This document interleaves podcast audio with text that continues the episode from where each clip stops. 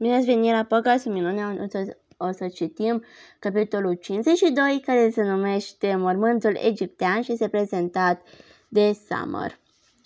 În următoarea lună am petrecut mult timp cu August după ore, la fel la, fie la el acasă, fie la mine.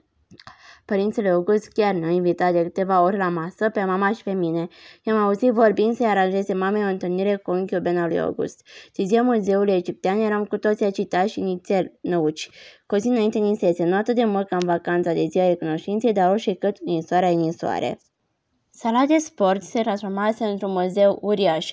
Obiectele egiptene convenționate de fiecare dintre noi erau expuse pe o masă însoțite de un cartonaș pe care scria ce nume reprezentau.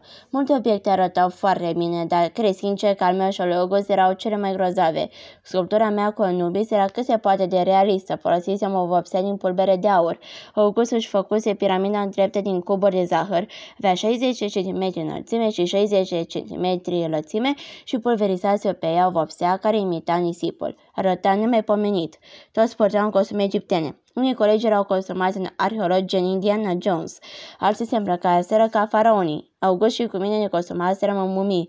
Aveam fețele complet acoperite, cu excepția două găuri pentru ochi și unei găuri pentru gură. Când s-au aduna părinții s-au toți pe holul din fața sării de sport. Mama ni s-a spus că ne putem aduce părinții înăuntru și, pe fie, și fiecare copil și-a luat de mână mama sau tată și a dus să facă un tur al sării de sport.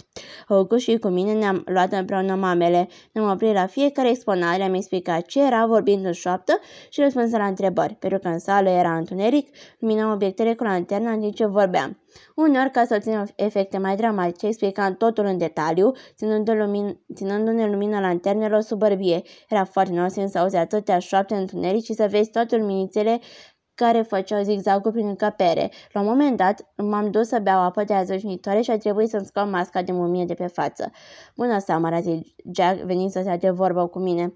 Era îmbrăcat ca personajul din mumia. Rosav costum, mulțumesc. Certul mumie era August?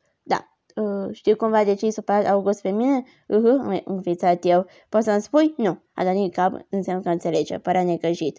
I-am promis că nu spun, am încercat eu să explic.